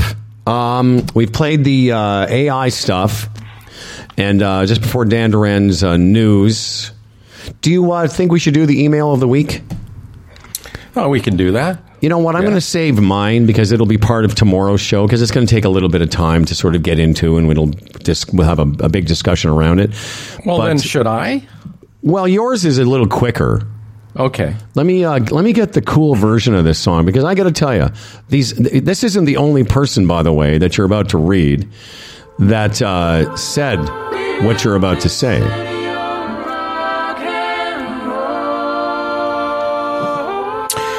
Yeah, this is from Glenn. Uh, Glenn at uh, West Oak Marine, I guess. Hi, guys. Uh, all it took was mentioning we built this city, and I started hearing it in my head. Hearing it all day yesterday. Heard it in the middle of the night. Hearing it this morning. Got any other crap songs we can all enjoy as an earworm? I'm fucking normal. He, uh, he writes. Oh, yeah, that That's from. Glenn Jones. I should get a T-shirt that says "I'm fucking normal." Um, that was just something else. But what was his name? Glenn. Yes. from West Glenn Oak? Jones. Right, our buddy from West Oak. Well, uh, and again, on tomorrow's show, you're going to hear us talk a lot about uh, a bunch of other emails, including some other people that said the same thing as Glenn. I got to tell you, I agree with him. Ever since you brought that up, for a couple of days, I haven't been able to get rid of it. Mm-hmm. And No, I know. Yesterday, I was out with Stan, and I was hearing the song in my fucking head, and I said, "I mm-hmm. gotta, I gotta do something else." And so I, they recommend that you put another song in there. the problem was the other song mm-hmm. I put in there was the Phantom. really? Yeah. Oh man! When Maie was on, I was going to say, like, hey, I was listening the other day and I shut it off when I heard uh, we built this city. And I thought, no, that's negative. It was also positive and bouncy and nice that I wasn't going to say that. Yeah. Dan, come on back. I want you to hear this clip from Louis C.K. It's basically for you. Um, uh, yeah. Are you done? Why don't, why don't we do this? Why don't we have a second here before uh, Dan and Okay. Boon? Uh, let's uh, do do do do do. Let's talk about Bodog. Let's do it. Here's a little uh, Booker T. While we're doing that, hang on. Here we go. Maple, Le- uh, Maple Leafs play the last game of the regular season tonight in New York against the Rangers. It's a nothing game. Leafs know know who they're going to play. Rangers know who they're going to play. It's all set. You know, it's carved in stone, as they say. The only thing about tonight that might be interesting: Mitch Marner has 99 points. Will he be able to get to the 100 mark, the century mark, which is very significant to be able to say that I hit the century mark. I got 100 points in a NHL regular season, so we'll keep our eye on that. The Rangers favored in this nothing game, minus 130 there. Uh, the over under 6.5 goals. Uh, whether you're a sports bettor, a horse racing fan, a poker or casino player, Bodog, your number one source of online gambling entertainment, from their industry leading odds, world class sports book, and feature rich poker room to their fully loaded casino and race book. They've been providing Canadian players with an unparalleled gaming experience since 1994. Zowie. Um, Dan Duran is back. I was talking to Edmonton Steve Oh yeah. uh, last night, and uh, he just, I, it's funny because when we were talking about Marc Maron, Fred, earlier in the week, I had meant to bring up the fact that Steven has worked with him. Oh, has he really? Yeah, uh, I did because Steven's one of the producers for Just for Laughs, and uh, as you know, and uh, I I I'd known that. Steven has told me that Mark's a, he had worked on a gala with Mark, and and I thought that was cool. But the the interesting thing that Steven had told me, and I'm, I thought I thought for sure I had told this to you, that Maron is actively trying to get his Canadian citizenship. That's right. And uh, I was thinking we should talk to Boon. I, you know, maybe he might come on the show because he has such a passion for Canadians and the Canadian way of life. No, he's thinking, I think in BC, he's Yeah. looking at some property or something. He just wants to get away from it all. And he just thinks we're so much civilized, uh, much more civilized than they are, that he wants to be part of this culture. Well, Edmonton Steve said the exact Mm-hmm. same thing. He said, "You guys should try and get him on because there's a chance. I mean, because and that's why I said to Stephen, maybe you can help us out. Maybe there's something, some connection where we could get to Mark's people and say, hey, we're just a couple of podcasters. And I think if Mark found out Mm-hmm. how long we've been doing it, Yes. I'm sure he gets asked to do a bunch of uh, podcasts all the time. But you know, with because he predates us by a few years, not not many, but by a couple. Mm-hmm. But I think if Maron found out, uh, you know, our the time that we've been doing it might give, and the fact that my, you know, maybe he's remembers that he worked with my brother, sure, sure. Uh, Dan Duranley. Uh, yes. you know, uh, we made quite a um, quite a stink slash celebration about you turning uh, whatever you turned 80, 85, whatever the fuck Yeah, it was. somewhere in there. Yeah. Yeah. And That's uh, just a number. just an age is just a number. You know, especially at your advanced age. That's why I think people should, you know, dig into their pockets and get you a new trailer. get Dan Duran a new trailer. Anyway, Daniel, I saw this clip uh, from Louis C.K. As you know, I'm a big fan. I told you he's got a new special out. And um, I thought, oh, I, I think I know someone who would enjoy this clip. Are you ready, Dan? Sure. You can live too long, I think. You can live too long. Some people are 100. Get the fuck out of here. Nobody knows you.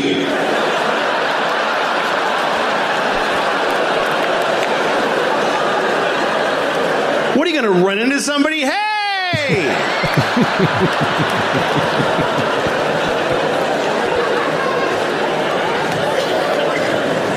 Some people are even older. Some people are. You ever read about the oldest person in the world? There's always an oldest person. And sometimes you read about them because the other one just died. That's when they tell you that there's a new oldest person. Last one I read about was 114. 114. He's a, a teenager in- after 100.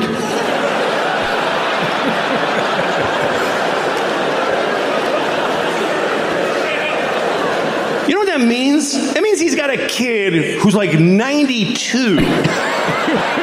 who's like, please fucking die.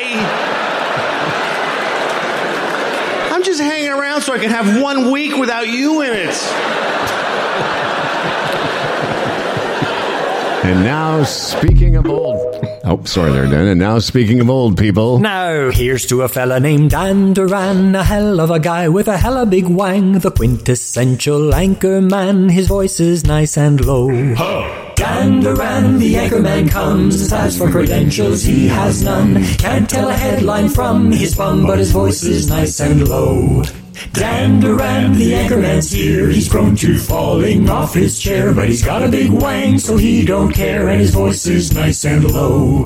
My voice is nice and low. And now, live from Lisa's house, hopefully on the mend, feeling better and better each and every day. Don't forget, Dan Duran's Hobo Trailer Fund is up and running. Here's Dan Duran. Okay, just ahead of the upcoming growing season, you guys are going to like this. This is a great new invention, uh, and we were talking about AI a little bit early. How about this? A laser weeder.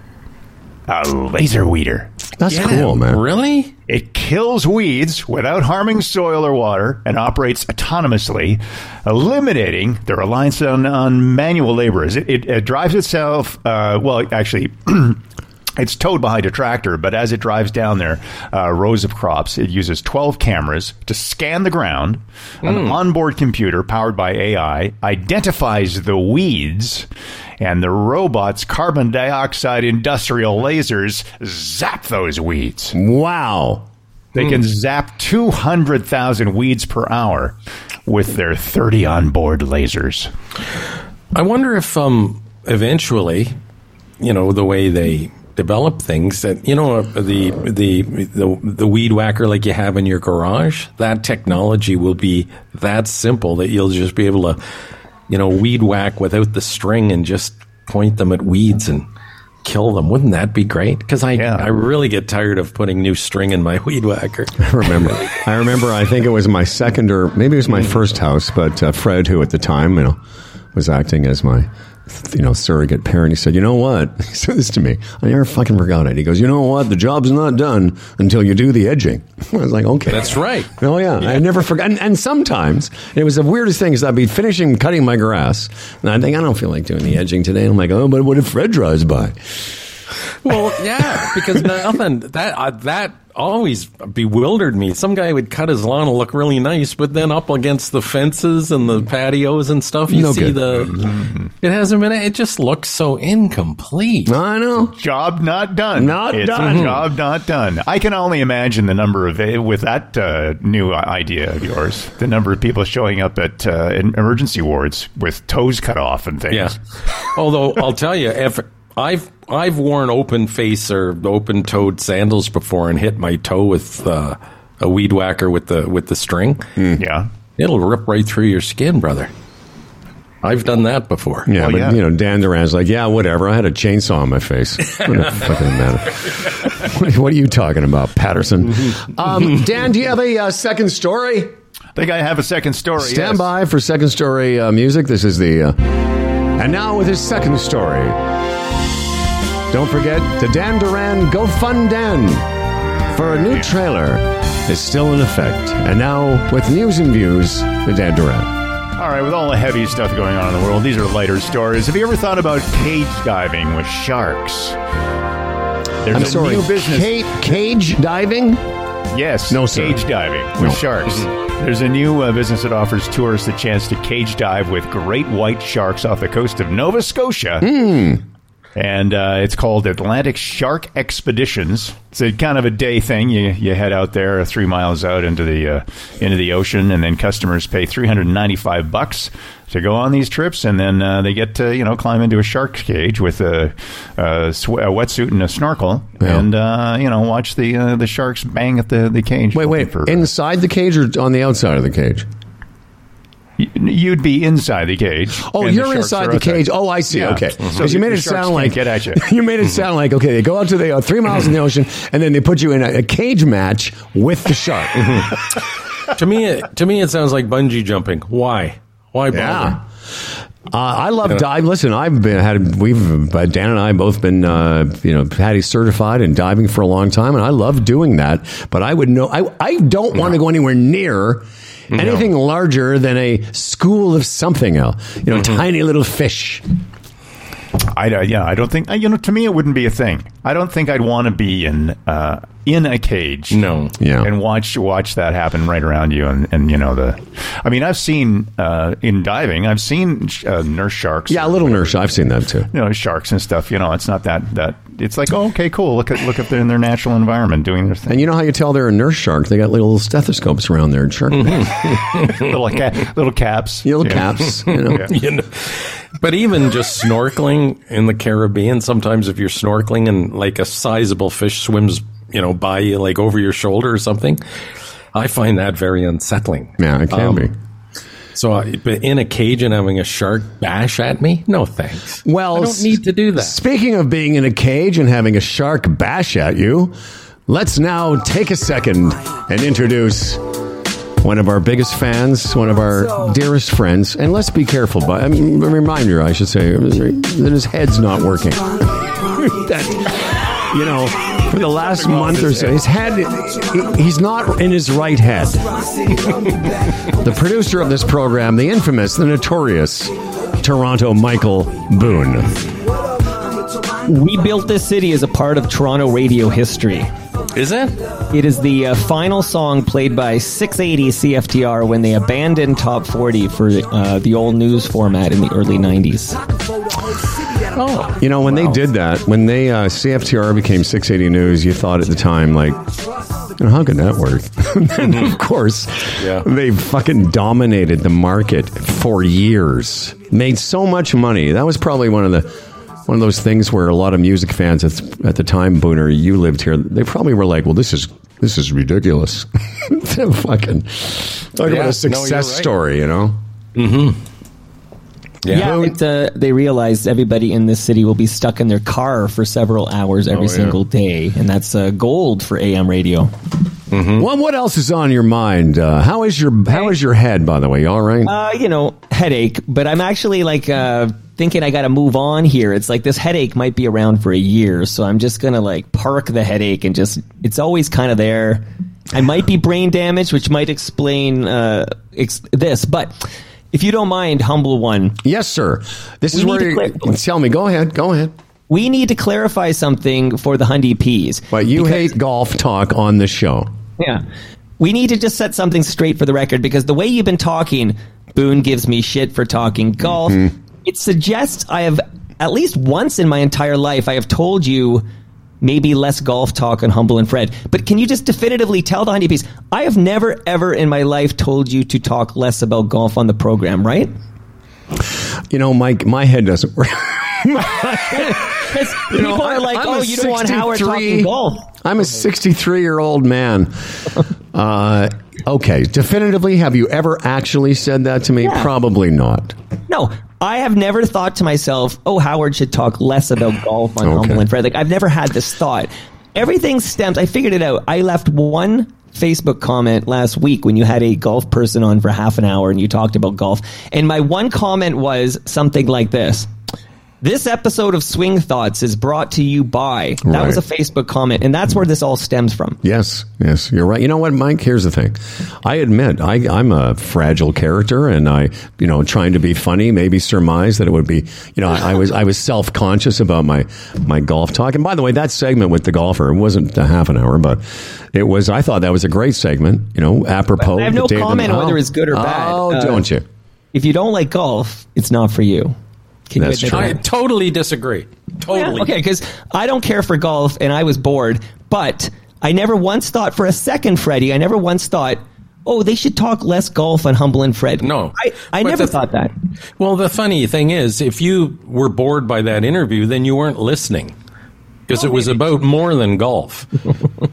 it was talking about preparing for an event in your headspace and what you think or who you, like, this guy competed against Tiger Woods. I don't give a shit whether you're into golf or not. You know who Tiger Woods is. So you weren't listening. And and to be fair, you know whether you're into golf or not, that was a professional athlete on the day one of the biggest events in professional sports was happening, and uh, we thought it was apropos. As a guy, also a guy I know and I've had some you know familiarity with, and and he's funny and Yeah, engaging. but you're defending it as if I said you shouldn't have had him on for half. Like I have well, never no, but but you see, have had him but to, to be fair though, where the when when I see a comment that says this episode of Swing Thoughts, it infers that you thought the episode was boring, and even now you're saying no, you, no, no. wait, and now you're saying you thought it was boring.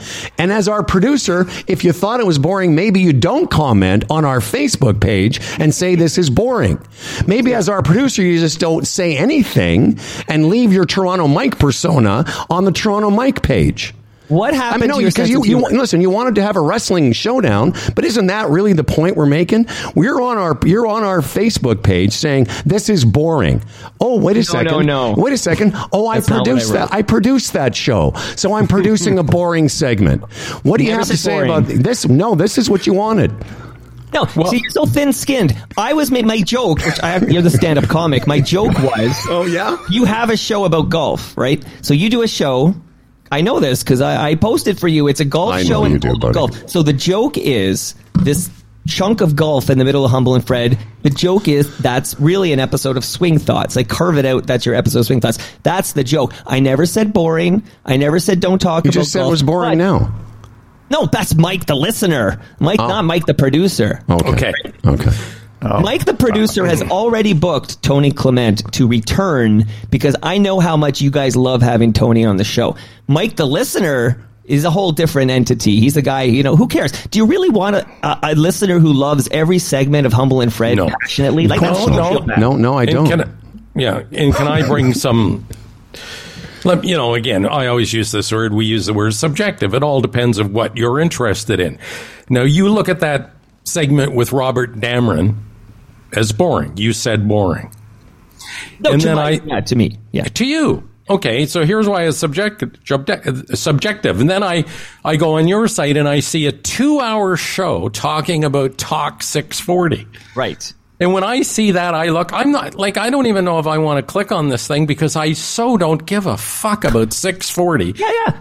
I know that. You know, seriously. and I'm thinking, and I, and I'm thinking, who would? Like, nobody listens to that radio station. They have no listeners. And now you're dedicating two hours to talking about all these people that virtually nobody knows. And I'm thinking, but you know what? Mike wants to do that. He thinks that's interesting. And I guess there's a segment out there that might find two hours of talking about 640 interesting. So you see, it's subjective. Now, to me, from a professional, you can't even compare the Robert Damron thing to the 640 thing. Because the Robert Damron thing's a half hour of like, you know, sort of enlightening, neat stuff that people can identify with as opposed to, well, I explained it. There's, there, there's where I'm coming from. Oh no! Like I heard your comments about the 640 app, which Mm-hmm. was, of course, a chance for me to set up at a sponsor site and have 19 different voices, right? So it's 19 different Sure. guests, right? We all do what we have to Global do. right? news and 640. But I didn't have to do it. I wanted to do it, right? Mm-hmm. Fact, hopefully, in a minute, I get to play a little clip I pulled from that episode with uh, Kelly Cutrara. But Okay. I know when I record two and a half hours about with 19 people from Corus, basically global and uh, Right. 640. I know not every hot Toronto Mike's fan is going to listen. Like I go in mm-hmm. knowing this isn't for everybody. If someone doesn't want to hear from personalities on AM 640, they probably should skip this episode. But that's that's the wonderful thing about podcasting. Yes, it is. Yeah, How many you're right. different mics have you got in that uh, damaged brain of yours? You've got the listener mic and the uh, producer Hey, mic. hey, and there come on mics? now. He's a hey, hey, listen. He's an aneurysm sufferer. You can't you that No, you can't no. do that card. Wasn't an aneurysm. Whatever it is, a stroke sufferer. I'll just say this. Uh, you know what? You're, I told you. I started off by saying, you know, um, I reacted to it because you're not just Toronto Mike. You're not just a listener to our program. You're somebody that is producing the show, and that is the point I will stick with, which is, you know, if you if you comment on it, you're commenting on it as the producer of our program. This episode of Swing Thoughts is brought to you by is enough for you to think the producer is shitting on the Humble and Fred show. Yeah, but Mike, Mike, Mike, Mike, Mike, I'm looking at a thing right now. Yesterday you posted golf talk is better than PP infomercials. Right. I stand by eh, eh, that eh, Well, no, you can. Let let me just say something quickly. You can stand by it all you want, but if you were Gary Dell'Abate and we were Stern, you wouldn't fucking do it. He wouldn't put up with it. Well, I, I like to think I, I, I know, but I know what you like comfortable to. be I, I know, but I know what you like to think. But I'm just saying, like, you can say all you want, you can like to think all you want, but you know, you're kind of uh, supposed to be. I mean, it, if you don't like it, tell us on, in our Thursday meeting. But to go on there and be like, and it's not just you know, it's like, you know, to to talk to, you know, our audience. Yeah, listen, people didn't like that segment yesterday. That's fine, and they cannot like everything we do, which is also fine. I'm just shocked at how thin-skinned you are right now. Like you guys dish it out all day long, all week long, and then you get a little Facebook No. comment, and you're like, "Oh, No, no, Yeah, no, no, Mike, no, no. this is Mike, you You said- just you just nailed it because I have said to Howard many times, I don't mind.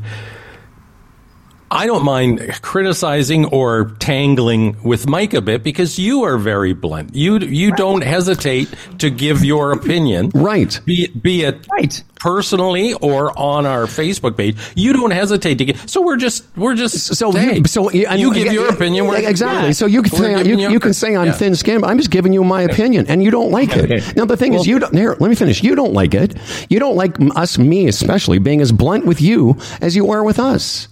And No, this I is- just don't want to be the way, in a this position is- now where I'm afraid to leave a comment on your Facebook page because I know you're going to read it and Well, overanalyze. don't- listen, it we don't leave seven days. comments on your Facebook page saying, "Hey, another two and a half hours wasted of I heard it on your podcast. I know. And the only, listen, and here's my point. I would never have said that, right? if you hadn't have displayed your willingness to be so blunt. So I'm thinking, Exactly. hey, Mike does it, Listen, so I'm going to tell him what I, know. And trust me, hmm. we, we treat you, and you may not know this, but we treat you with kid gloves, Mike. We love you. I started this thing by saying, listen, there's nobody who's a bigger supporter than us. You know, we, we love you as a friend. I've said this to Fred the other day. I said, listen, man, the last thing I want from Mike Boon is to leave this segment feeling bad. You you wanted to have a little tussle, so we're having one. You said this I- was going to be podcast gold, and so here it is. Well, I don't remember. I don't know what words I used, but my, my issue was that I was getting a reputation amongst the Hundy Peas as the guy who tells Howard not to talk about I, golf. I on his don't think you're getting a reputation from the Hundy Peas. Trust me. and none of that matters because we will continue to do it. As, as a matter of fact, sometimes I think maybe we don't. When Howard starts talking about golf, he's always got this governor on, like I should, Yeah. and it, maybe it's got nothing to do with you. I don't know, but this governor on, like maybe I shouldn't be talking about golf when I'm sitting there going, no, you should air this out because it's interesting. It's very interesting. this It is just right. happens. It That's just why- happens to. It just happens to be about golf. You know. This is why I've never once in any private meeting or otherwise said to you guys, "Hey, maybe less golf." I've never had this conversation with No, you. I know. Two things. I two know, things. One is.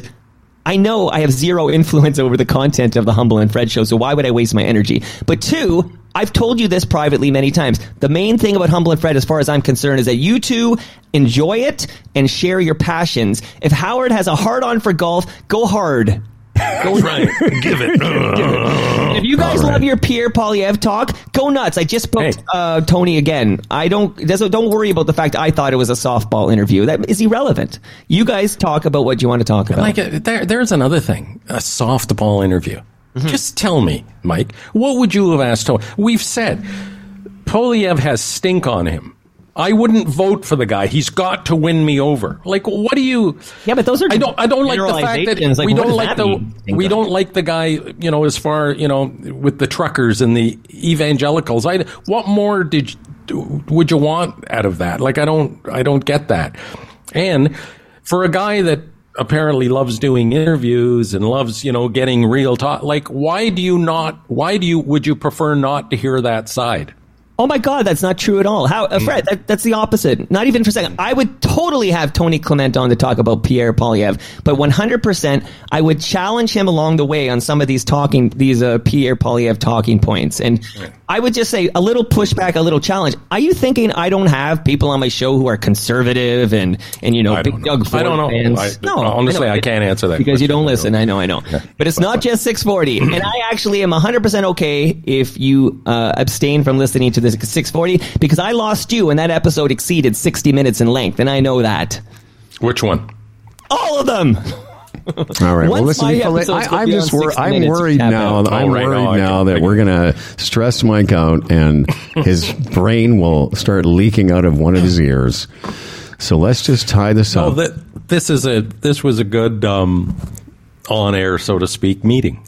Yeah, no, I'm glad we. I just uh, want people to know I've never told Howard he can't talk about golf. I just want people to know that I admire, respect, and love this little angel boy.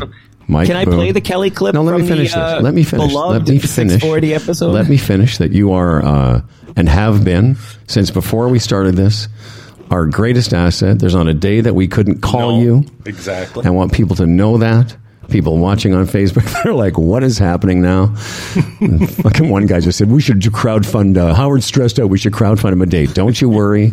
Howard's taking care of himself. Use massages open. Exactly. I'll just say, Booner, listen, man, it's all good. You're fantastic, and that's all people should know. Okay, so at this event, which is was at Great Lakes uh, Brewery at Jarvis, One of your sponsors. Oh, yeah, right. So that's why I, was, I went there. I set up and 19 different people, starting with Anthony Farnell. He's the weather guy at Global News, and then ending with Dave Bradley, who's the news guy at 640. But in the middle there, you get your Greg Brady's, your Alex Pearson. Who by the way, Alex Pearson, conservative. I had a great chat with her. Uh, you got your uh, Kelly Cutrara, your Danny Stovers, people like that. Yeah, kind Danny walk- Sto- Fred told me I didn't realize Danny was over there. She's doing quite well over there, right? Uh, she's got a podcast there actually called uh, Today in Toronto. Well, doesn't she do the evening show? I thought she did evening. Uh, it's a clip show. Like I think Oh. it's uh, like she curates the clips of uh, Greg Brady and Oh, okay. Kelly Cutrara, stuff like Well, that. good for her because she's also another friend of the show, and Well, she's, she's been- very talented She's super woman. Well, we talked about that. We talked about how she owes her entire radio career to the great Freddie Patterson. yeah. Because Freddie, uh, yeah, Freddie's relationship with her parents helped her get the gig at Edge 102 uh, on the Because you were show. like friends with uh, their trailer friends, right? Yes, absolutely. Of course, she had to work with Voldemort Jr., but anyway, that's another Let's story. talk about Sorry. him for a while. That's funny. Voldemort Jr. I haven't, that's great. That's we have Voldemort and Voldemort Jr. is perfect. Uh, all right, so you talked to Kelly Cutrara, who we had uh, worked with as well. Right. So during this two hours or whatever, uh, there was a Kelly came on the mic and we had a, we caught up because she's been over, but it's been a while. So I cannot remember now whether I clicked the original sound for musicians on. But anyway, uh, I'm going to play this and you'll tell me very quickly if you can't hear it. But Okay. this is me talking to Kelly Cutrara. This is an episode of Toronto Mic'd. More Do you one, yeah. credit at all? And I only am curious because of uh, I produce Humble and Fred show. Yeah. But do you give Humble and Fred any credit for like a transition between you being like a rock DJ and a talk? I show think, host. No, I did do talk 'Cause you did before. a lot of I talk on did talk at Fred. 1010 before. Okay, So I, I did do talk before, but I what I will give them, I will give them credit here. I give them full credit for um, teaching me how to relax and be more authentic and more myself on the air and trust myself. So yes, I give them a lot of a lot of credit because when I was doing that, that was the most fun I've ever had working in radio. Was working on that podcast. And you only left because someone was going to pay you. Yeah, because I didn't to have do any it, money. 'cause I just Humble and didn't Fred have didn't enough pay money. you. Well, Was that did- when you went to CBC? They CBC? did give me a little bit. Um, no, it was between CBC and I went to Fresh. Right. But Right. I have to say, I knew then working with Humble and Fred that I wanted. I don't. I don't like being alone in the booth. I like being with people, Right. and so that's why I love working with Chris and Dave on a daily basis because it's fun with the fellas. I wouldn't want to do it alone. It's boring, and I say that at the end of my show. My little catchphrase is, "I wouldn't want to do it without you." I like, well, it's actually I just screwed it up. You don't know your catch. I couldn't do it without you, and I wouldn't want to. That's what I say. Do you remember at Wayne Gretzky's you were going to play the uh, Yeah. Blessed Virgin Mary in a then pageant? said Do you remember that? They and wanted me to. Yeah. Yes, I did. I ended up having to play the I Blessed know, but it's Virgin way better with you. No. You got better um, tracts of land. Uh, oh, I, I, have a, I actually have a clip that uh, I picked out of the episode. Uh, yeah, Kelly, uh, do, do you think that Humble should stop talking about golf? Yeah, that clip didn't make it in. That other voice you heard, by the way, was was Robbie J, a technical producer for the Right. ongoing history of new music. Good boy, good He's boy. a great, hey, Mike, he's a so great boy. Did they? I'm just to be clear here. Did, did they um, book Great Lakes Brewery, or did you set that up for them? No, it turns out. Well, it doesn't turn out. It's a fact that Jarvis and Queens Quay is very, very close to the uh, Corus Quay building on uh, Queens Quay. So I don't know. That happened without me, but uh, it just was a happenstance. And then I uh, talked on the phone with a uh, Amanda Capito, who's the program director. And next thing you know, I was like the embedded journalist in the room for uh, a couple hours. Dan is giving us a wrap up signal. We Oh, see, go. there you go. That's because he's got an A minus vote. I don't have these wrap up. Your B plus vote. Your B plus vote. Um, again, uh, thanks to Maie Pauts and uh, thanks to uh, Dan Duran. Tomorrow we'll have our uh, Friday uh, email show. Uh, I don't know, probably a similar amount of minutes, like 15, 18 minutes. We got a Sure. we have a bunch of them.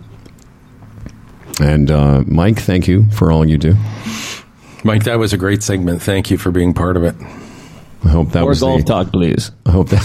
I hope that was the, you know, the uh, podcast uh, gold you were looking for. I, I know you keep referencing that. Is that a private email? I can't remember. Yeah, you sent me a note. You sent me a note saying I'm going to drink a uh, Red Bull. I'm going to we're going to we're going to mix it up. I'm like, all right. Oh yeah, but no podcast gold. I think you're inventing that. Term. Okay. Uh, Dan Duran, why don't you uh, wrap this thing up for everyone? Hey, have a great, long, humble, and Fred weekend. We'll see you all on Monday. Okay. This weekend uh, is coming up, of course, and uh, I've lost my, my brain here. This episode. Hold on a second, Dan. You, you, you get a chance to start again. You're a professional. Here we go. This episode of Humble and Fred was brought to you by the Retirement Sherpa, the Chambers Plan, Bodog, Aaron Ventures, EVNet.ca, and GoDaddy. We read all of our emails and now most of them on the air. Humble and Fred at humbleandfredradio.com. Liking, subscribing helps us out, gets this show noticed a little bit more, and we would appreciate it. For Humble and Fred, I'm Dan Duran. And remember to grab the minutes of next week's Mike producer meeting before the show. Enjoy every goddamn day.